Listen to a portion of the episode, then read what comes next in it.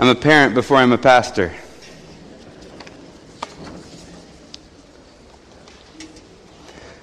I'd encourage you to take your Bibles and open them to Colossians chapter 3. If you're looking in your Pew Bible in the rack in front of you, that's on page 834. 834.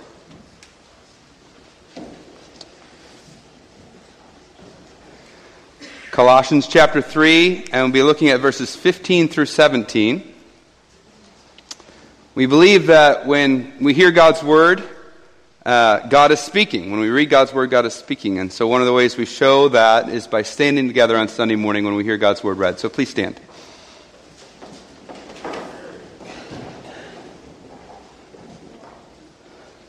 Colossians 3 15 to 17.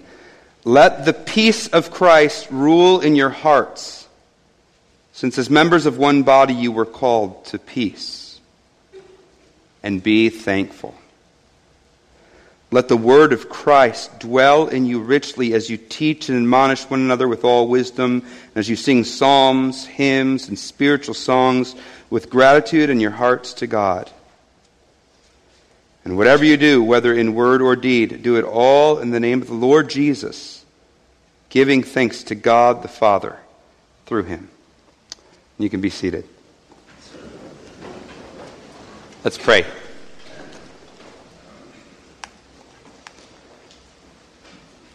God, we're grateful for your word which speaks to us.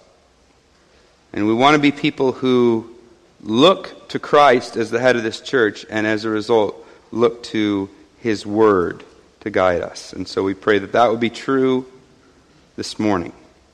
In Christ's name, amen. When a new pastor comes to a church, one of the burning questions that is in many people's minds is what direction is this guy going to take our music?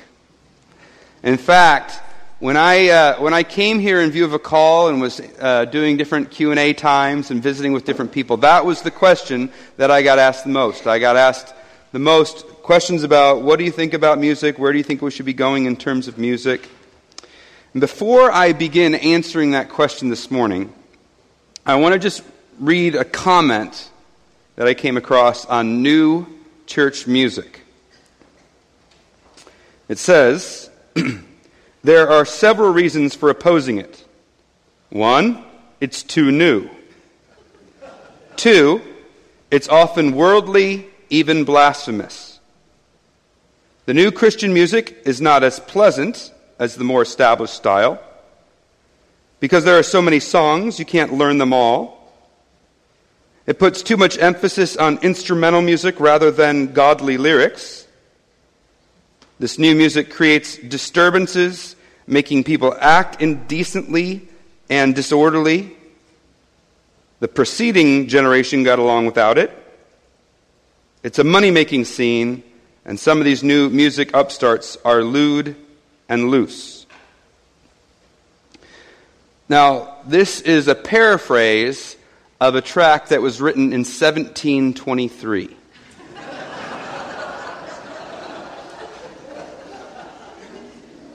The point is, it's nothing new, right?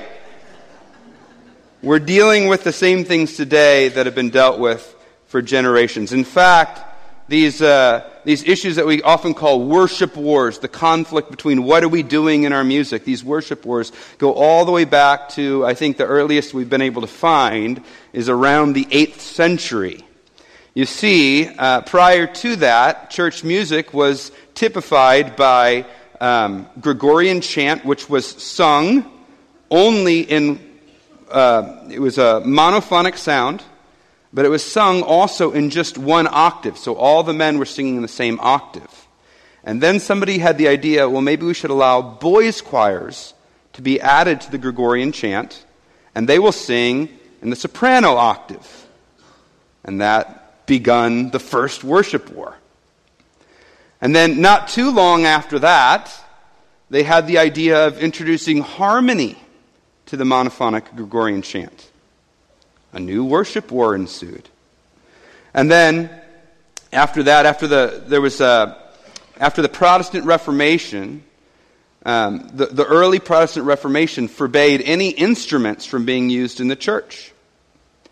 And slowly, because of the size of the churches and keeping meter and things like that, the organ was reintroduced and worship words ensued. Should we have an organ in church?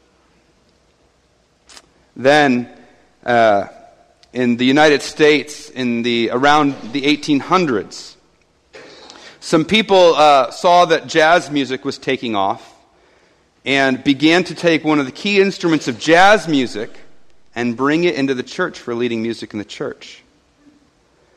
Well, bringing in the devil's instrument sparked a whole new worship war. The instrument, the piano. Then, a little later, around the late 1800s or early 1900s, um, the young people were getting caught up in the revivalistic songs that weren't in the hymnal. So they had to figure out what do we do with these newfangled songs that the young people are singing? And so they created what they called a youth hymnal, a little book of youth songs that they could sing in their little youth groups and not have them come into the church. If you look into a youth hymnal of those days, you find songs like Blessed Assurance and To God Be the Glory. Then in the 1960s, as rock and roll started to take off, the, uh, there were certain churches who said we need to be using some of these sounds and some of these songs in our service. And again, the worship war began. At the center of this, one of the songs at the center of this debate was a song called He Touched Me written by Bill Gaither. So, our little history lesson teaches us that there is nothing new about the debates that rage today. It's not a new question for our generation. And it also helps us not make the mistake of thinking that what we're used to is the same thing as what God desires. Right? But my little history lesson certainly doesn't solve the question. How do we sort through music in a church? Where are we going musically within this church? What side of the worship war battlegrounds are we going to land on as a church? Well, for those of you who know me, you probably know what my answer is going to be. If you guys have been hearing me much, you know what I'm going to say. I'm not the head of the church. So who cares what I think? Christ is the head of our church, and we care immensely what he thinks. And so we are going to, if, if Christ is the head of the church, what that means is if we want to be following Christ as the head, we need to look to his word to drive the agenda. So the only things that I'm going to care about as a pastor are the things that are clear from the word of God. And we all need to collectively hold loosely those things that aren't made clear from the word of God.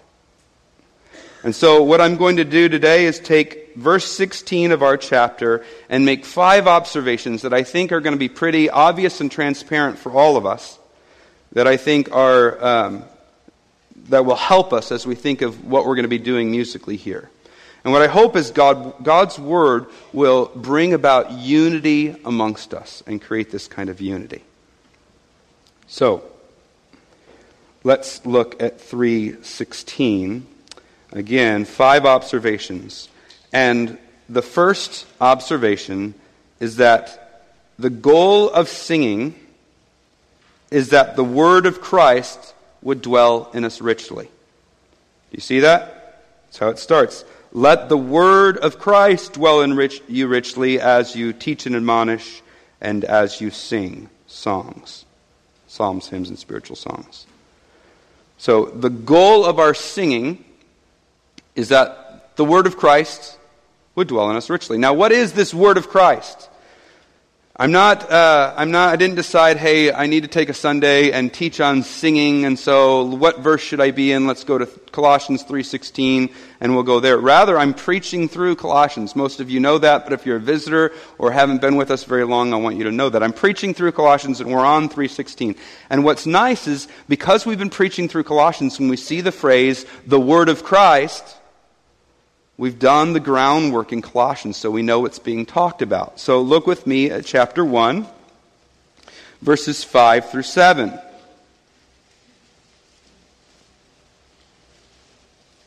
He's talking about how the Colossians initially became Christians, and he talks about at the end of verse 5 there um, that you have already heard about in the word of truth, the gospel that has come to you. So he takes this phrase, the word of truth, which refers to all of Scripture, and he makes it nearly synonymous with the gospel, the good news. And later in verse 7, it talks about Epaphras, who is the one who brought this word of truth, this good news to them. And it says, well, I should start at the end of verse 6, and it says, uh, Since the day you heard it and understood God's grace in all its truth. So you have the word of truth, you have the gospel, and you have God's grace in all its truth. And then Epaphras is called a faithful minister of the word of truth, of the gospel, of the word of grace, no, of Christ. So Paul takes all these things and kind of lumps, lumps, them into the same thing. When I'm talking about the word of truth, I'm talking about the gospel. I'm talking about God's grace and all its truth. I'm talking about Christ. And then we see the same type of thing in verses chapter 1 again in verses 25 through 27. Now Paul is talking about what his what he's about in ministry. And he says, I have become its servant by the commission God gave me to present to you the Word of God in its fullness. That is the whole counsel of Scripture, right? That's my goal, to present the whole Word of God, the full Word of God. And yet, then he says, the mystery that's been kept hidden for ages and generations, but is now disclosed to the saints. So the Word of God in all its truth is also the mystery. And when we were in that passage, we saw the mystery related to how the Old Testament actually points forward to Christ and how Christ makes sense of the Old Testament. But then he says, um, in verse, uh, sorry, verse 26, the mystery that has been kept hidden for ages and generations, but is now disclosed to the saints, to them has God, God has chosen to make known among the Gentiles the glorious riches of this mystery, which is Christ in you, the hope of glory. So he says, the whole Word of God, the mystery, Christ in you. All the same thing. So what we're finding is Paul has been explaining that what he's giving himself to is explaining the whole Word of God, the full counsel of Scriptures, in a way that points to Christ, that consistently reveals Christ in both Old and New Testament. So, that was a lot of review, but it reminds us when we see this phrase, word of Christ dwell in you richly, what is it talking about? It's talking about all the scriptures as they consistently reveal Christ. That's what the word of Christ refers to. Now, I don't think I have to explain as much what dwell in us richly means. Um, I think of uh, all of us have experiences. Maybe it's, you know, you have some electric first date with somebody, or your first time you heard a favorite song, or something like that, and it just sticks in your head. You can't shake it, and you're always thinking about it. You're always dwelling on it, right? It's in your heart, it's in your mind. For me, I was never much at basketball. Um, but I did have an early growth spurt, which gave me a little bit of help. And so, around sixth grade, I was on the Park District basketball team. And, uh, our team was down. We weren't a very good team, and we switched to zone defense. And because we switched to zone defense, we actually were able to shut the other team down and mount a comeback. And here we were down by a point, the end of the game, and I'm in the game. And they pass it to me, and I'm open for a layup. And I go up to lay it in, and all I'm thinking is, I got to make sure this goes in. So I got the ball right here, about to put it up, and swat. The opposing player blocks it away, and we lose. I think I thought about that for a year straight. You can't shake it, you're dwelling on it, right? The goal of our time together should be that we are dwelling on the Word of Christ.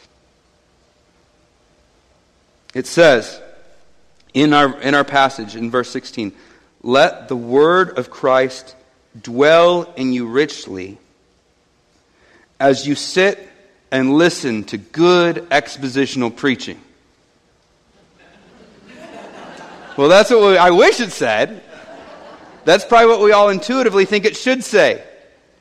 But that's not what it says. It's kind of surprising, isn't it? If we're thinking, okay, our goal is that the word, when we go out from this place, the word of Christ is dwelling in us richly, we probably are all thinking, okay, that's really the job of the pastor. It's got to be a good sermon. We've got to do good work there so that the word of Christ could dwell in us richly. But that's not where Paul goes. Where Paul goes is to the singing of the congregation. By our singing and how we sing, the word of Christ should dwell in us richly. Now, if you stop and think about it, it actually makes sense. Because God has specially designed our hearts so that when, we, uh, when there's a song, music strikes a chord within us. And so, if you really want to be dwelling on something, to have it in the form of song is a very effective way to cause it to linger in our hearts and minds. But there's some implications of this. We need, if this is true, and I believe it is, we need to take as much care in selecting the lyrical content of the songs we sing as I take in preparing my manuscript for the sermon I'm going to preach. You wouldn't be very happy if I stood up here and in my preaching filled my sermon with a bunch of spiritual, vague, vague spiritual phrases and ambiguous concepts and nice, loose moral imperatives. Go out and live the way you're supposed to live, but without any. Why am I supposed to do that? Where's the gossip behind that? Behind uh, undergirding it. And so it should be with the lyrics of our songs. We need to be careful in the lyrics that we select. The measure of whether we're succeeding in what we do in music in this church is, as a result of it, is the word of Christ dwelling richly amongst us. That's the measure. That was my first observation. Now, the second observation might not seem real obvious from this translation, but it's this through song, we teach and admonish one another. Now, if you look at verse 16, there's a couple different ways you can take it. Um, but if you look at it, it seems like let the word of Christ dwell in you richly as you do two things teach and admonish one another, and as you sing songs, psalms, hymns, and spiritual songs to one another. Like, that's two different ways to cause the word of God to dwell in you richly. But, um, though that's one way to take the Greek, I just want to I just want to read kind of a literal translation of the Greek that's just kind of following the structure. And you'll see you'll see where I'm going with this. If I was just doing this literally, it would be let the word of Christ dwell in you richly, teaching and admonishing one another in all wisdom with psalms, hymns, and spiritual songs, singing with grace in your hearts to God. You see where that phrase with psalms, hymns, and spiritual songs actually follows teaching and admonishing. And so the most logical way to take the Greek is that, that the way we're to teach one another and admonish one another is with songs, hymns, psalms, hymns, and spiritual songs.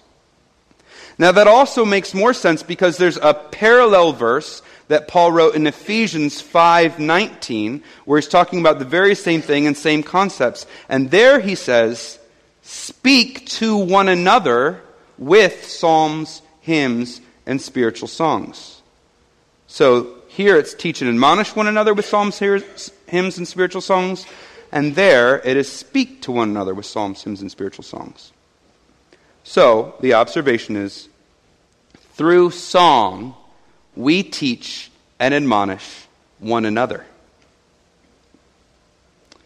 Now, um,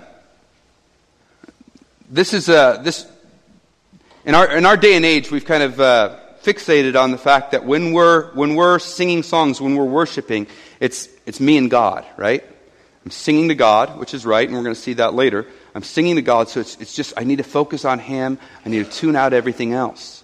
And a lot of churches, they'll lower the lights, turn them down real low, and they might even say something like, it's just you and God right now. But that's not what's being taught here. We are actually teaching and admonishing one another through our songs. And songwriters throughout history understand that. Have you noticed how many of our songs that we sing are not directed to God? They're actually spoken to one another. So, most famous, Amazing Grace, how sweet the sound that saved a wretch like me. That's declaring truth to each other. We, uh, we sang earlier today, Come, Christians, join to sing. We're calling one another to sing. At the end of our service, we're going to sing, Come, people of the risen King who delight to sing his praise. Rejoice, rejoice, O Church of God, rejoice. That's speaking to one another. And if you go to the Psalms, you find the same thing. Many of the Psalms are directed to each other, to the congregation. So, Psalm 103 Bless the Lord, O my soul, and all that's within me is he's actually singing to himself, his soul. And at the end of the psalm, he says, Bless you all his created works and all his dominion. So it's a call to bless the Lord that's being issued to one another. Or the most famous psalm, Psalm 23. It's not directed to God, it's a declaration of what God has done. The Lord is my shepherd, I shall not want. Or uh, a psalm that's been gained more popularity after Bono set it to music, Psalm 40. I waited patiently for the Lord. He, not you, he inclined and heard my cry. He lifted me up out of the miry pit. It's a declaration to others of what God has done. So we are actually singing and teaching and admonishing one another through song. Now, I'm not saying, and, and, and we're going to get here later, um, but I'm not saying that we're not singing to God. And that our verse makes clear we sing to God. But there's also a horizontal element to our singing. I learned this lesson really well from Keith Grogan. Keith Grogan was uh, in the singles ministry that I was over, and uh, he was this wonderful man who, at a, at a young age, had suffered some pretty severe brain trauma. So he was very different from the rest of us, and he interacted very differently. And I would uh, occasionally have the opportunity to sit next to him in church. And when you sang with Keith Grogan, he didn't sit and look at the front. He turned and he looked at you. And he sang it to you like, Isn't this the most exciting news you've ever heard? And you're sitting there, look, sitting next to Keith, and you just turn and you lock eyes for a split second, and you sing these truths to one another, and his face is glowing and he's shaking his fist. It stirs your heart like nothing else. I've also experienced this as a parent. I'll be holding my child or standing next to him, and I'm singing the song, and I'm trying to help them learn how to worship here. So I turn and I'm singing the song to him or to her. And all of a sudden, the words just take on this new life and this new meaning because I'm declaring these truths to my child. I think that's some of the vibe that we should feel when we worship together. If all it is, if all it is is you and God, do it in the shower, do it in your car. But this is a place we gather together and we declare these things mutually. We're affirming these things together. How glorious, how glorious to hear all the voices within this room declaring and saying, It is true for me in Christ alone. My hope is found. He is my cornerstone, my solid ground, firm through the fiercest drought and storm. There's something about us declaring that together as one voice that is different than what happens when I sing along with the Gettys in my car. Now, one, one implication of this is that we all must sing. we're being called to teach and admonish one another. Let me put it this way you need to be more like Todd Augustine and less like Ray Lewis, which means nothing to you, but I'll explain. Todd Augustine uh, is the most tone deaf person I've ever known. When the song goes up, somehow he knows to go down, and vice versa. It's very hard to sit next to him and sing. Uh, I'm, all I do is match pitch, so I'm sitting next to him, and I have no idea what pitch he's singing, and it's confusing. But Todd sings because these truths have transformed his heart, and so he sings. Now, Ray Lewis is a man I respect a great deal. He's a very godly man. But he, for whatever reason, at some point in his life had decided instead of singing in church, he was going to whistle in church. And it was kind of, it was, at first it was a charming thing, and I, I still think it's a charming thing. It was nice. But he's actually missing out on the very thing that God's calling him to do. Now, he stood and taught the word faithfully for years through his lectures, through his teaching. But when he's called to teach through song, he wasn't doing it because he wasn't participating in affirming these truths with his lips. Well, guys don't sing. I've been to concerts, guys sing. They sing about what they're passionate about. I can't sing. I'm not very good. It'll just distract the people around me. I was more encouraged by Todd Augustine than by Robin Wiper, who sang for the Chicago Lyric Opera. So, through song, we teach and admonish one another. Now, in light of these first two points, you know, the goal of our singing, we're singing to one another, that the word of Christ would dwell richly amongst us, that there's a there's a teaching component to what's going on. Um, I, I, want to tell you something and, and make, make a point here. Um, part, part of the reason I'm giving the sermon is, is a while back I got together with the, all the musicians of our church. Almost every one of them were able to be there. I think there were over 20 of us gathered in the room.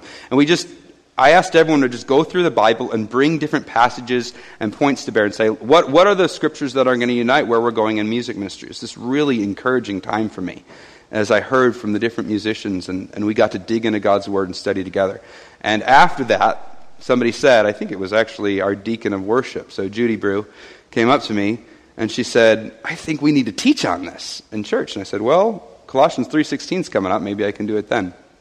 But in that conversation, I asked, I asked them to, I divided them into small groups, and I asked, biblically speaking, what's the most important instrument in, the mu- in in our congregational worship? What's the most important music or instrument? And every group came back with the same answer. They either said the human voice or the congregation's voice. And that is a principle I think is spot on from this passage. And what that means is we want the collective voice of this congregation to be the thing that leaves its impression. So the music team right now is in the midst of doing certain things to try and bring that about. So carefully selecting songs that are more broadly known within the congregation that's singing it. When we introduce new songs, being more intentional about how we introduce those new songs so that we can teach the congregation how to sing that and even some thoughts about instrumentation, how we go about instrumenting things, so that we can highlight the voice of the congregation. All right, so let's keep going. Our third observation is we are to sing a varied style. We are to sing a varied style. Why does he say with psalms, hymns, and spiritual songs? Singing with psalms, hymns, and spiritual songs. Well, I'll tell you this first off. He's not saying we need to sing songs from the hymnal and we need to sing new songs with psalms or with hymns and spiritual songs. Because, and I know this isn't a surprise to anybody, but they didn't have hymnals when he was writing this. And they certainly didn't have our hymnal when they were writing this. And they also didn't have Hillsong or David Crowder when he was writing this. They didn't even have Keith Green or Gloria Gaither when he was writing this. So when he's talking about these things, he's not saying we need to sing songs from the hymn book and songs that are not in the hymn book. Actually, when you dig into the words here, it moves from being real specific to real general. So, Psalms is a very specific word, very closely linked with the Psalms of the Old Testament, which I think we would do well to sing. Then the next phrase, hymns, refers more broadly to Christ adoring doctrinal singing. And then the third word, songs, is the most generic word you could have for any kind of uh, musical, you know, number. And that's why he qualifies that one with spiritual. Spiritual being that which directs us to the Word and to the exaltation of Christ. So we have these three very different words. It's as if he's saying, look, you got to be singing across the styles psalms, hymns, and spiritual songs.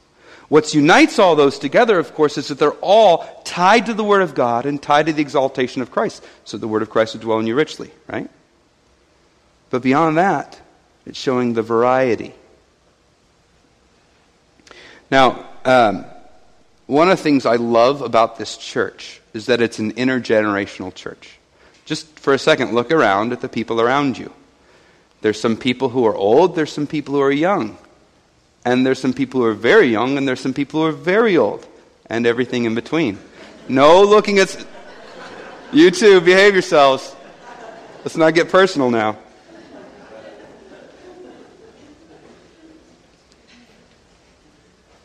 In an intergenerational church, we can't just choose a little pocket of songs that are popular with a certain group of people and sing those songs and we all know them. Because the songs that one person knows by heart are different than the songs that another person knows by heart. And so we actually have to learn to sing one another's songs. I love that phrase. I think it's beautiful. To sing one another's songs. That takes humility. It takes saying, I think your needs are more important than mine. It takes deference. And it's a beautiful picture of the gospel at work in our community, this community, Maple Avenue community, as we show our unity because we're singing one another's songs. What that means is that on any given Sunday, you will be singing a song you don't like. I will be singing a song I don't like. And probably someone on the music team leading that Sunday is singing a song they don't like. Now, I'm not talking about the lyrics and the truth, because that's got to be the uniting factor, but I'm talking about style and tempo and era. What needs to unite us is that we're singing truth together. And beyond that, we're going to sing each other's styles. Well, let's look at our fourth observation. There is a manner in which we're to sing. You see what it is? Look there in verse 16. What is the manner in which we're to sing? With gratitude in your hearts. Our singing should be the overflow of a transformed heart. The proverbial cup that's full of water that you just bump it a little bit and what pours out from it is what's inside of it. A heart that's been transformed by the gospel, and we gather together, it should overflow with singing, with gratitude. So when I talk about singing truth to one another and teaching one another, we can't say, check, check, check. I've done it as long as my lyrics are true and I affirm things that were true. This isn't an academy. We're not trying to pass a test. This is life and death. It's reality for us. I think of my mom, who grew up in what she would characterize as a dead Presbyterian church. That is a church where the gospel wasn't present and transforming lives. And I know the Presbyterian hymnals of that era. There is no doubt my mom was singing great truth and was hearing others sing great truth. But when she became a Christian as a teenager, and then started going to church in college and after college, she went to a church that maybe didn't have the same richness in their theology, theology of the singing. But the people all were singing with gratitude in their hearts. It was an overflow of their hearts. And she realized what was going on. And my mom, who is a lover of truth if ever there was one, found herself drawn to this place where maybe the theology wasn't as rich, but where it was from their hearts when they sang. Now, there's different ways we all show that something's from our hearts, right? One person puts their hand way up in the air and is on their tippy toes and bouncing around because they're singing from their hearts. Another person gets very staid and is reflective and sings from their heart. So we're not going to judge how people sing from their hearts, and it doesn't have to look a certain way here. But we do need to sing from our hearts. The last observation is crucial. Notice who it is we sing to. The end of verse 16. Singing psalms, hymns, and spiritual songs with gratitude in your hearts to God. We sing to God. Now, I talked earlier about this horizontal plane, right? We sing to one another. We're teaching and admonishing one another through our songs. But the Bible is always holding out both planes, both, uh, both what's the word? Uh, dimensions. Thank you. Both dimensions. And that's the reality. As we are singing to God, we are teaching and admonishing one another. And you'll notice in our hymnody, in our songs, we have lots of songs that address God directly. So, um, we'll be singing one. Actually, we're going to be singing two songs after the sermon. One called offering, which is spoken to God. And another one, Come People of the Risen King, which is spoken to one another.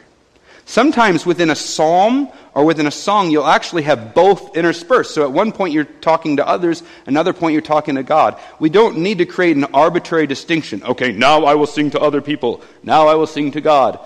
You're doing both all the time, right? But notice in our hymnody, in our songs, in our Psalms, you have both those dimensions.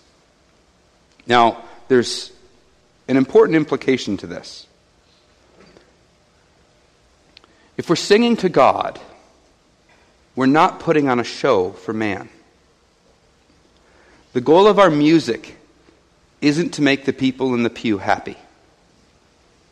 I met once some time ago with uh, a guy who was a guru on church revitalization. How to take a church that's kind of lagging in a lull, inject some life into it. And I asked him, What's the key? If you were to tell people one thing, what would it be? And he said, Change the music. Now, practically, he might be right. If you look at the churches that are big and exploding in growth, they usually have something going on musically that is captivating. But biblically, that kind of thinking plays into a wrong way of thinking about music. We're singing to God. We're not performing for man. Now, that's not an excuse to do things poorly. It's not an excuse to only sing from one era. But it does mean that we need to remember who we're singing to. I think sometimes today we have overemphasized the vertical dimension to the exclusion of the horizontal dimension. And so, one of the things that I, I tried to do with the musicians, and I think is important for us to grasp, is, is correct that, right? It's not just the me and God singing. But in correcting that, we don't want to overcompensate and start to swing the other way and think that we're just singing to one another and lose sight of the key vertical horizon. So, as a church, collectively, where are we going with our music? This isn't all that the Bible has to say about music, but this verse is a great place to start. And these five things are things that I hope that we all can see plainly from God's Word that this is what Christ wants for our church in music. He wants the goal of our singing being that the Word of Christ would dwell in us richly. He wants us through song to be teaching and admonishing one another. He wants us to sing songs that are varied and styled. He wants us to sing from our hearts, and He wants us to sing to God. Now, I'm asking you this morning to commit to these five things. And a bunch of the other stuff that matters to you, that you care about, that strikes a chord in your heart, but which isn't so clear from God's Word, to just loosen your grip upon. Say, yeah, I like these things, I like things a certain way, but I'm loosening my grip upon those things so that I can hold on tightly to the things that God has said are most important. Now, I don't say that lightly. I've met few people who love music as much as me. And sometimes it's hard for me if things aren't the way I want them. Because music plays such a big part of my life. And so I know that in the days and months and years ahead, as we build a music ministry around these things, that it, it's going to be hard for you to let go of certain things or to hold loosely to certain things. But I'm asking you prayerfully to do that. Now, with that in mind, I also want to say this is not a referendum, and, or this isn't you know the time I'm going to present why we're going in all sorts of strange new directions with our music. I don't think you'll even notice big changes. Uh, if you look at these principles, a lot of them we've been following already, and it's just kind of fine tuning. And so th- that's not why I'm preaching this sermon. I'm not like, okay, I'm going to be making a bunch of changes in music. I should probably preach on it first. No, it's just here we are, 316.